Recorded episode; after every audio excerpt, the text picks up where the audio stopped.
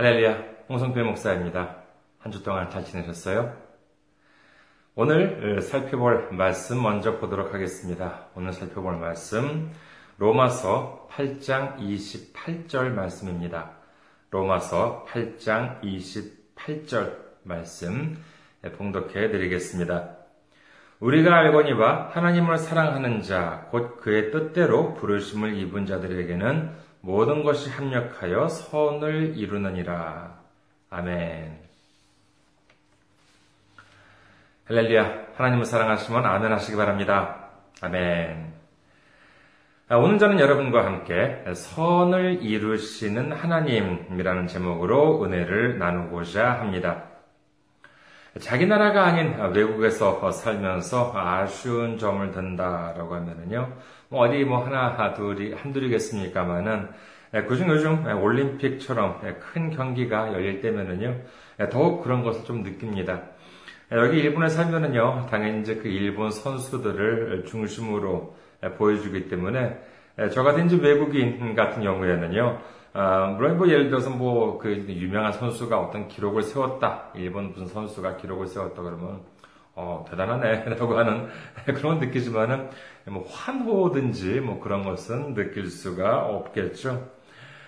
에, 그 반면에 그뭐 이제 그 한국에 에, 있는 분 있는 경우에는 뭐 뭐겠습니까 무슨 뭐 축구 경기다라고 하면은 벌써 제가 어, 무슨 뭐 다른 일 때문에 에, 축구 경기를 못 본다 하더라도요 어떤 결과가인지 대충 압니다. 그 이렇게 그 이웃에서 들려오는 함성 소리를 들으면은요 아 우리가 한 골 넣었구나. 그 다음에, 어, 뭐 그런 것이 좀 어려, 어린 짐작을 이렇게 할 수 있습니다. 또 이제 반면으로는 또 이제, 뭐, 또, 뭐, 졌다 그러면은, 글쎄야, 뭐, 이렇게 뭐, 그, 음, 속상하다는 그런 뭐 소리는 안 들리지만은, 그래도 좀 이렇게, 에, 한탄하거나, 아, 그렇게, 그렇게 사람들이 많이 느끼시겠죠. 저도 이제 그 한국에서 이렇게 TV를 보고 그러면은, 특히 이제 한일전 같은 경우에 아주 그냥 손에 땀을 줍니다. 네, 그런데 이렇게 그 정말 이렇게 땀을 쥐는 이제 그런 것을 보면은 이유가 뭐겠습니까? 어떻게 보면은 이길 수도 있고 어, 그 다음에 질 수도 있기 때문에 뭐 이겨라든지 어, 정말 이렇게 막 음, 그러고 또 이제 한 골 넣으면 또 이제 막 환호를 지르고 그 다음에 또 이제 지면은 또 이제 낙담하고 이제 막 예, 그렇습니다. 아, 예전에 어떤 목사님께서요, 예수님을 믿는 우리의 삶이라고 하는 것에 대해서 말씀을 하실 때, 주님 안에서 예수님을 믿는 우리의 삶이라고 하는 것은 이미 다 이겨놓은 축구 경기를 보는 것과 같다라는 말씀을 들은 적이 있습니다. 대단히 인상적인 말씀이라고 할 수 있겠지요. 지금 축구를 생방송으로 보고 있습니다. 그런데 전반전에 내가 응원하는 팀이 이 0대 1로 지고 있어요. 그러면은 아 어떻게든지 전반전이 끝나기 전에 1점이라도 더 넣어가지고 동점 되자 동점까지 가자라고 했는데 아유 전반전이 그대로 끝나버렸어요 0대 1로. 그다음에 자 이제 후반전이 시작했습니다. 그런데 후반전에서는 정말 하나 더 이겨가지고 동점이 돼야 되는데 아 웬걸 한 골을 더 먹어버렸습니다. 그래가지고 웬걸 0대 2가 되었습니다. 어, 그럴 때면 어떻게 했겠습니까? 물론 뭐 야구 같은 경우에는요, 뭐그한 2점 정도는 뭐 아뭐 뭐, 금방 한 방이면 되는 거였지만은 축구 같은 경우에는 한 골 넣기도 무척 힘들잖아요. 네, 그런데 이 축구 정말 이렇게 한 골 더 넣어도 그, 그, 어, 정말 어, 일길까 말까 하는 그런 마당에 두 골이나 아, 뒤지고 있으니까는 어떻게 되겠습니까?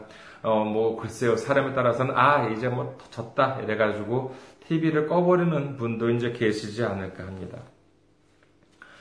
어, 그런데 에, 만약에요, 만약에 에, 이, 이, 이 방송이 생방송이 아니라 녹화 방송이에요. 그리고 이 시합에서 내가 응원하는 팀이 비록 후반전 초까지는 0대 2로 지고 있었지만은 나중에는 3대, 3대 2로 역전승을 한다는 사실을 알고 있다면은 녹화 방송이고 어제 했던 그런 시합인데 이 결과를 이미 알고 있어요. 우리는 맨 처음에 지고 있었지만 마지막에는 3점을 내리 넣어가지고 극적인 역전승을 거둔다는 사실을 우리가 알고 있었다면 어떻겠습니까? 그렇다면은 우리가 가슴 졸일 필요도 없고 속상해 하지도 않고 매우 여유로운 마음으로 경기를 볼 수 있습니다. 그래, 지금은 지고 있지만은 마, 지막에는 이긴다는 걸 우리는 알고 있기 때문이죠. 만약에 이미 그 경기, 그 경기 결과를 알고 있는데도 불구하고 그 녹화 경기를 보면서 막 열을 내고 막 소리를 지르고 막 속상해하고 하는 사람이 있다면은 어떻겠습니까? 여러분 주변에 만약에 그런 분이 계시면 이렇게 잘 보살펴 드려야 돼요. 아니, 이미 그 녹화 경기인데, 그리고 이미 우리 팀이 이긴 걸 알고 있는데, 그럼에도 불구하고 이렇게 열을 내면서 이렇게 막 성질을 낼 필요가 없잖아요. 구약에서 보면은요, 이 요셉이 얼마나 고생을 했습니까? 이복 형제들로부터 미움을 받고 결국은 아무 잘못이 없이 잘못 노예로 팔려가고 맙니다. 그리고 이국 땅 애굽에서 보디발 장군 집에 있다가 이제는 거기서 그것도 모자라서 말도 안 되는 누명을 쓰고는 옥에 갇히고 맙니다. 우리가 제 아무리 지금까지 이렇게 아무리 어, 그 어려운 경우를 다 당해봤다고 하지만은 그런다 한다 하더라도 이 요셉처럼 심한 꼴을 당해본 분들은 그리 많지 않을 것입니다. 그 시점까지만 본다면 세상에 이 요셉만큼 불행한 사람도 없습니다. 이 요셉보다도 더 밑바닥에 내려갈래야 내려갈 수도 없습니다. 하지만 우리는 어떻게 생각합니까? 우리는 이미 알고 있습니다. 창세기 41장 38절에서 43절을 보면은요. 바로가 그의 신하들에게 이르되 이와 같이 하나님의 영에 감동된 사람을 우리가 어찌 찾을 수 있으리요? 하고 요셉에게 이르되 하나님이 이 모든 것을 네게 보이셨으니 너와 같이 명철하고 지혜 있는 자가 없도다. 너는 내 집을 다스리라. 내 백성이 다 내 명령에 복종하리니 내가 너보다 높은 곳은 내 왕좌뿐이니라 바로가 또 요셉에게 이르되 내가 너를 애굽 온 땅의 총리가 되게 하노라 하고 자기의 인장 반지를 빼어 요셉의 손에 끼우고 그에게 세마포옷을 입히고 금사슬을 목에 걸고 자기에게 있는 버금수레에 그를 태우매 무리가 그의 앞에서 소리 지르기를 엎드리라 하더라. 바로가 그에게 애굽 전국을 총리로 다스리게 하였더라. 그리고 그의 나이가 창세기 41장 46절에 의하면요 요셉이 애국 왕 바로 앞에 설 때 30세라라고 기록합니다. 그의 나이 고작 30살 때 당시 최고의 선진국인 애굽의 총리가 됩니다. 이는 그의 힘으로 어떤 노력을 해서도 절대로 얻을 수 없는 결과이고 나이 서른에 총리가 되는 것만으로도 놀라운 일이지만 또한 그가 세상을 떠나는 110세 때까지 영화를, 부귀 영화를 누렸다는 것도 이 역시 하나님의 축복이 아닐 수가 없습니다.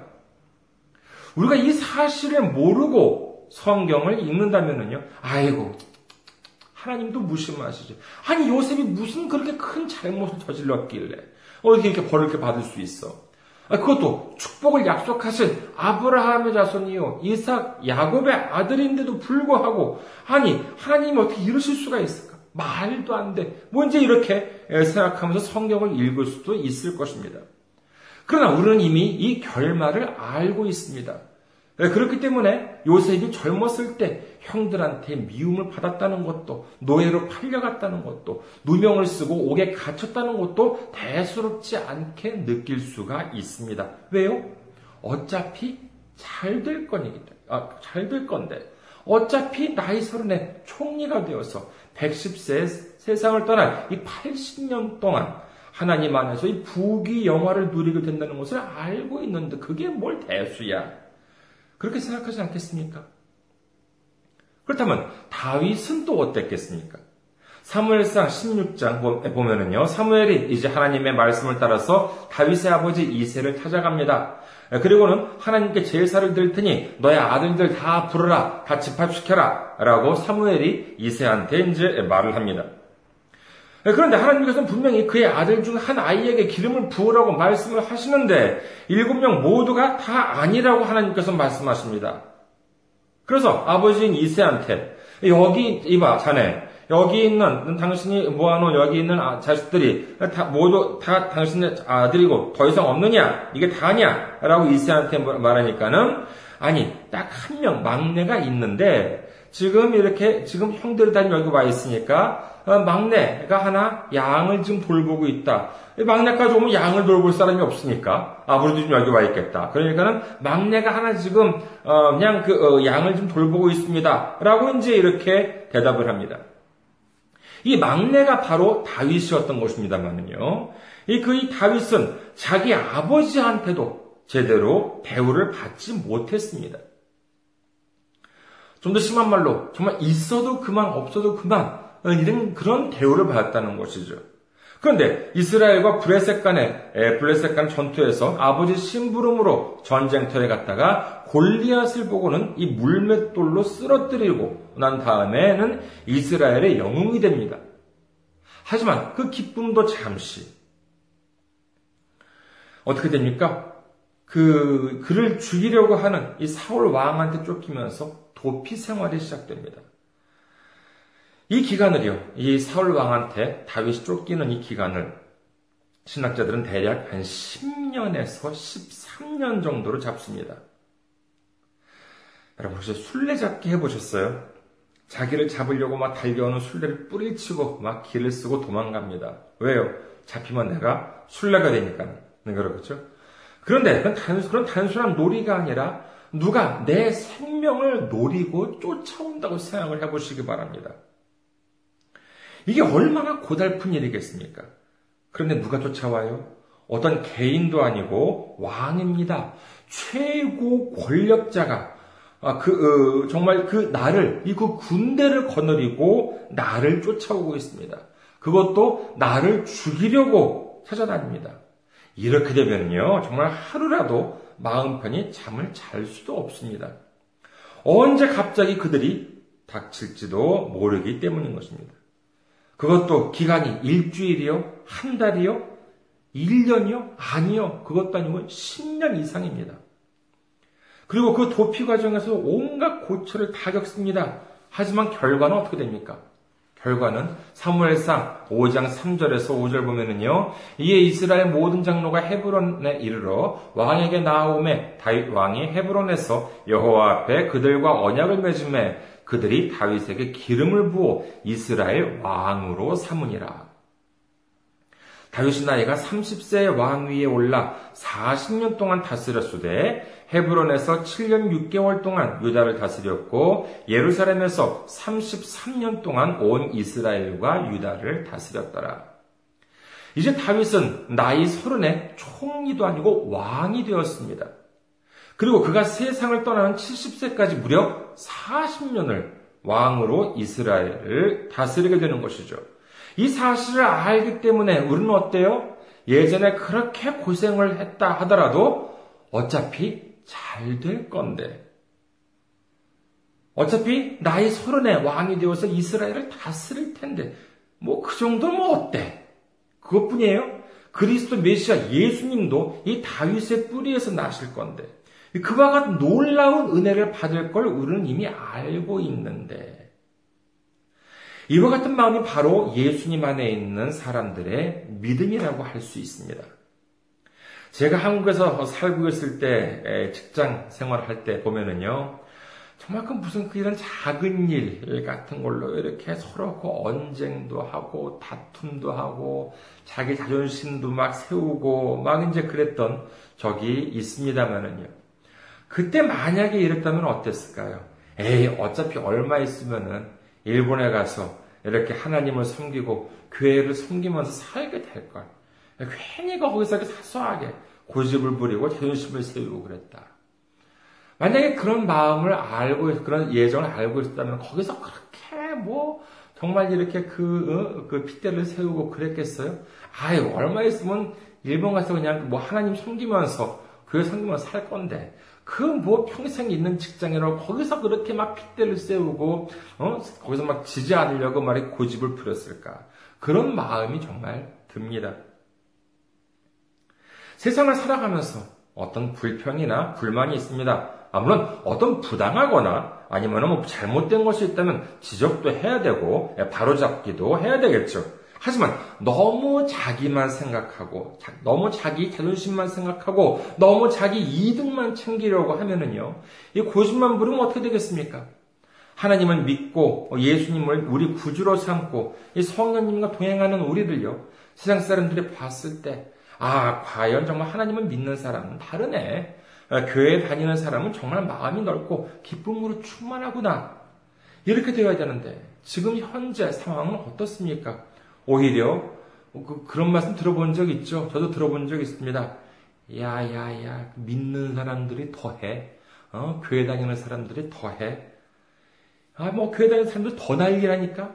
이런 말씀 저도 들어본 적이 있습니다. 그런 말을 들으면은요, 이거 뭐 전도는 커녕, 이건 뭐 반대로 하나님 얼굴에 먹칠하는 것이 아니고 무엇이겠습니까?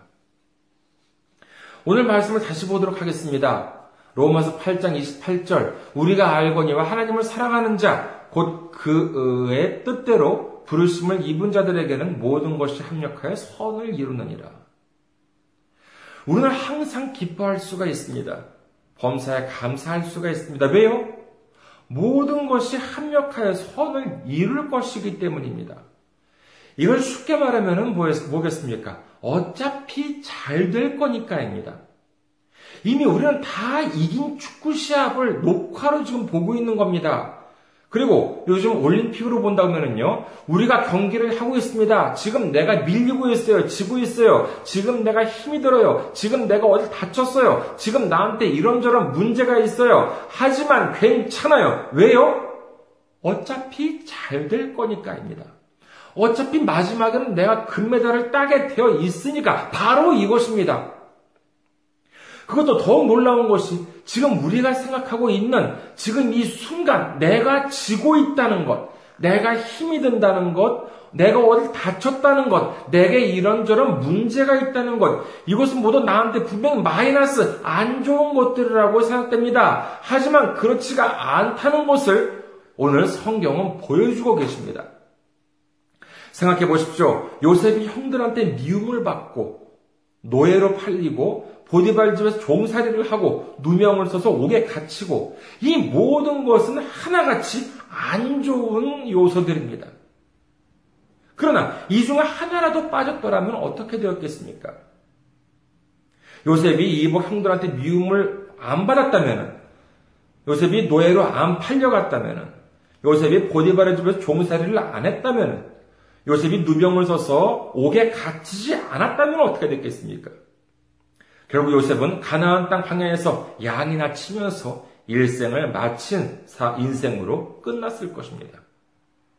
이 모든 안 좋은 것들을 때문에가 아니라 덕분에로 바꾸면 어떻게 되겠습니까? 요셉이 이복 형들한테 미움을 받은 덕분에 요셉이 노예로 팔려간 덕분에 요셉이 보디발, 보디발 집에서 종살이를 한 덕분에 누명을 써서 옥에 갇힌 덕분에 그 결과가 어떻게 된다고요? 그렇죠. 나이 서른에 총리가 됩니다. 다윗도 마찬가지입니다. 요셉은 그래도 아버지 야곱으로부터는요, 대단히 큰 사랑을 받았습니다만은, 다윗은 아버지한테조차도 제대로 대우를 받지 못한 그저 막내 아들에 불과했습니다. 그러나 그가 사울에게 쫓기는 15년의 세월 동안 그는 시편을 기록했고요. 하나님과 함께 했으며 마침내 이스라엘 왕이 됩니다. 이 모든 안 좋은 일들이 인간의 눈으로 보기에는 나쁜 요소들이 모두 다 좋은 일들로 바뀌어서 하나님의 놀라운 축복을 받게 되었다는 것을 우리는 알 수 있습니다. 세상적으로 보면은요, 누가 내 것을 빼앗아 가려고 해요. 누가 나를 괴롭혀요. 그럼 난 어떻게 해야 됩니까? 그렇죠. 뭐 어째고 어째? 아니 누가 감히 나를 건드려? 어, 라고 하면서 뭐 길을 쓰고 막 혈안이 돼가지고 자기를 뭐 내 내 목숨 막 챙기려고 막 아둥바둥 거립니다. 하지만 그러려고 하니까 하루하루가 어떻습니까? 그렇습니다. 힘이 듭니다. 고달픕니다. 그것이 바로 세상적인 방법이기 때문에 그렇습니다. 그러나 하나님 안에 있는 사람은 어떻게 하라고 말씀하십니까? 마태복음 5장 38절에서 45절에 보면은요, 예수님께서 말씀하십니다. 또 눈은 눈으로 이는 이로 갚으라 하였다는 것을 너희가 들었으나 나는 너희에게 이르노니 악한 자를 대적하지 말라 누구든지 내 오른편 뺨을 치거든 왼편도 돌려대며 또 너를 고발하여 속옷을 가지고자 하는 자에게는 자에게 거독까지도 가지게 하며 또 누구든지 너로 억지로 오리를 가게 하거든 그 사람과 심리를 동행하고 내게 구하는 자에게 주며 내게 꾸고자 하는 자에게 거절하지 말라. 또 내 이웃을 사랑하고 내 원수를 미워하라 했다는 것을 너희가 들었으나 나는 너희에게 이르노니 너희 원수를 사랑하며 너희를 박해하는 자를 위하여 기도하라. 이같이 한즉 하늘에 계신 너희 하나님의 너희 아버지의 아들이 되리니 이는 하나님이 그 해를 악인과 선인에게 비추시며 비를 의로운 자와 불의한 자에게 내려주십니다. 예수님이 왜 우리한테 이러라고 말씀을 하십니까? 우리를 미워하시기 때문에요? 아니, 우리가 뭐 괴로워하는 걸 보고 즐거워, 즐거워하십니까? 아니요, 예수님은 그런 이상한 분이 아니십니다. 그렇다면 그 이유가 뭐겠습니까? 그렇죠. 아까 제가 뭐라 그랬죠? 어차피 잘 될 거니까입니다. 성경 개혁 개정해 보면은요, 노력이라고 하는 말이 몇 번 나올까요? 세상의 교양서, 세상의 실용서에 보면은요, 모두 다 하나같이 네가 노력을 해라고 이제 이렇게 얘기를 합니다. 네가 노력을 안 하니까는 지금 그런 상태에 있는 것이야. 네가 노력을 해라고 모든 책들, 교양서, 종교석들도 마찬가지입니다. 실용서적 다 내 노력이 부족하다라고 합니다. 네 노력이 부족하니까 지금 그거밖에 안 된 것이야. 그러니까 더 노력해라고 말씀 어, 기록됩니다. 다 책들 이렇게 얘기하고 있죠. 그러나 성경에는 노력이라고 하는 말이 몇 번쯤 나올까요?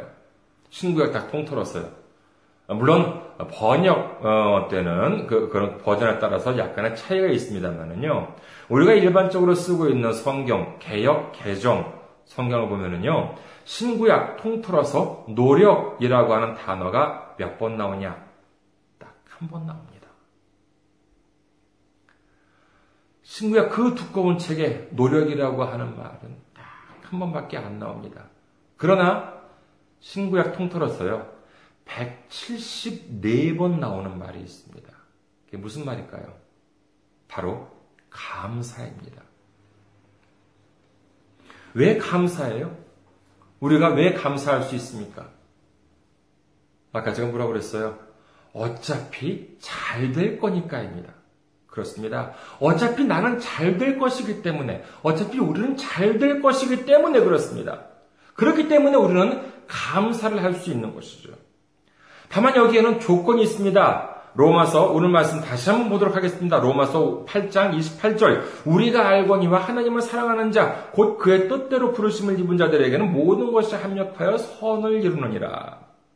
누구든지 아무런 조건 없이 모두가 잘 된다는 것은 아닙니다. 그럼 조건이 뭐예요? 하나님을 사랑하고 하나님의 뜻대로 부르심을 입은 자들한테는 그렇다는 것입니다. 이는 하나님의 계획 안에 들어있는 사람한테만 그렇다는 것이죠. 그렇다면 우리는 어떻습니까? 그렇죠. 로마서 10장 9절. 내가 만일 내 입으로 예수를 주로 시인하며 또 하나님께서 그를 죽은, 죽은 자 가운데서 살리신 것을 내 마음이 믿으면 구원을 받으리라. 요한복음 6장 44절. 나를 보내신 아버지께서 이끌지 아니하시면 아무도 내게 올 수 없으니 오는 그를 내가 마지막 날에 다시 살리리라. 야고보서 1장 12절 시험을 참는 자는 복이 있나니 이는 시련을 견디어낸 자가 주께서 자기를 사랑하는 자들에게 약속하신 생명의 면류관을 얻을 것이기 때문이라. 우리가 예수님을 구주로 시인하고 오늘 이 자리에 주님 앞으로 나온 우리 모두 이 방송을 보고 계신 분도 역시 주님 앞으로 나오신 분들입니다. 예, 그런데 이렇게 나온 우리 모두는 주님의 뜻대로 부르심을 입은 사람들임을 믿으시면 아멘 하시기 바랍니다. 더 큰 소리를 한 번 더 아멘 하시기 바랍니다. 아멘. 그렇죠? 그렇기 때문에 우리는 이미 모든 성분은 다 이겨놓은 상태입니다. 잘하면 이긴다가 아니에요. 이미 모든 승부는 이겼습니다. 우리가 승리를 했습니다. 마지막에는 주님께서 주시는 이 금메달, 생명의 면류관을 받을 것이기 때문입니다. 이것이야말로 복음이 아니고 무엇이겠습니까? 마태복음 13장 44절에 보면은요, 예수님께서 다음과 같이 말씀하십니다. 마태복음 13장 44절입니다. 천국은 마치 밭에 감추인 보화와 같으니 사람이 이를 발견한 후 숨겨두고 기뻐하며 돌아가서 자기의 소유를 다 팔아 그 밭을 사느니라. 우리가 주님을 사랑하기만 하면, 우리가 주님 안에 있기만 하면, 우리가 주님과 동행하기만 하면, 우리가 온전히 주님을 섬기고 주님의 말씀에 순종하기만 하면, 인간적으로 보면은 안 좋아 보이는 그 모든 것들도 합력해서 오히려 선을 이룬다는 이 놀라운 말씀이야말로 그 무엇과도 바꿀 수 없는 보화인 것입니다. 그렇기 때문에 밭에 감춘 이 놀라운 보화를 얻기 위해서 자기의 소유를 다 팝니다. 이는 꼭 돈이나 뭐 재산만을 말하는 것이 아닙니다. 내 자존심도 팝니다. 내 불이익도 팝니다. 내 고집도 팔아서 없애버립니다. 그리고 얻는 것이 무엇입니까? 바로 이 밭에 감추인 놀라운 보화. 내게 있는 모든 안 좋은 일들도 주님 안에만 있으면 모두가 선을 이루게 된다는 이 놀라운 보화, 이 놀라운 기적을 얻을 수 있다는 것입니다. 자, 우리 한번 가슴에 손을 얹고 큰 소리로 한번 말해 봅시다. 주변에 누가 있어요? 조용하게, 그래도 마음속으로는 큰 소리로 한번 외쳐보도록 하겠습니다. 자, 오른손을 가슴에 얹고, 뭐, 오른손, 왼손 괜찮습니다. 다 손 얹고요. 한번 같이 에, 한번 외쳐봅시다. 어, 주변에 누가 있으면은요, 어, 마음속으로도 크게 외쳐봅시다. 자, 따라서 외쳐주시기 바랍니다. 자, 주님 안에 있으면 어차피 난 잘 될 거야. 외치셨어요? 우리 다시 한번 해봅시다. 자, 제가 또 먼저 할게요. 주님 안에만 있으면 어차피 난 잘 될 거야. 아멘. 여러분의 고백대로 되시길 주님의 이름으로 축원드립니다. 아멘. 하나님을 사랑하고 하나님의 뜻대로 부르심을 잊고 모든 것이 합력하여 선을 이루어서 30배, 60배, 100배, 그리고 300배, 600배, 1000배 축복의 열매를 거두는 우리 모두가 되시기를 주님의 이름으로 축원합니다. 감사합니다. 건강하게 지내시고 다음 주에 또 뵙도록 하겠습니다. 안녕히 계세요.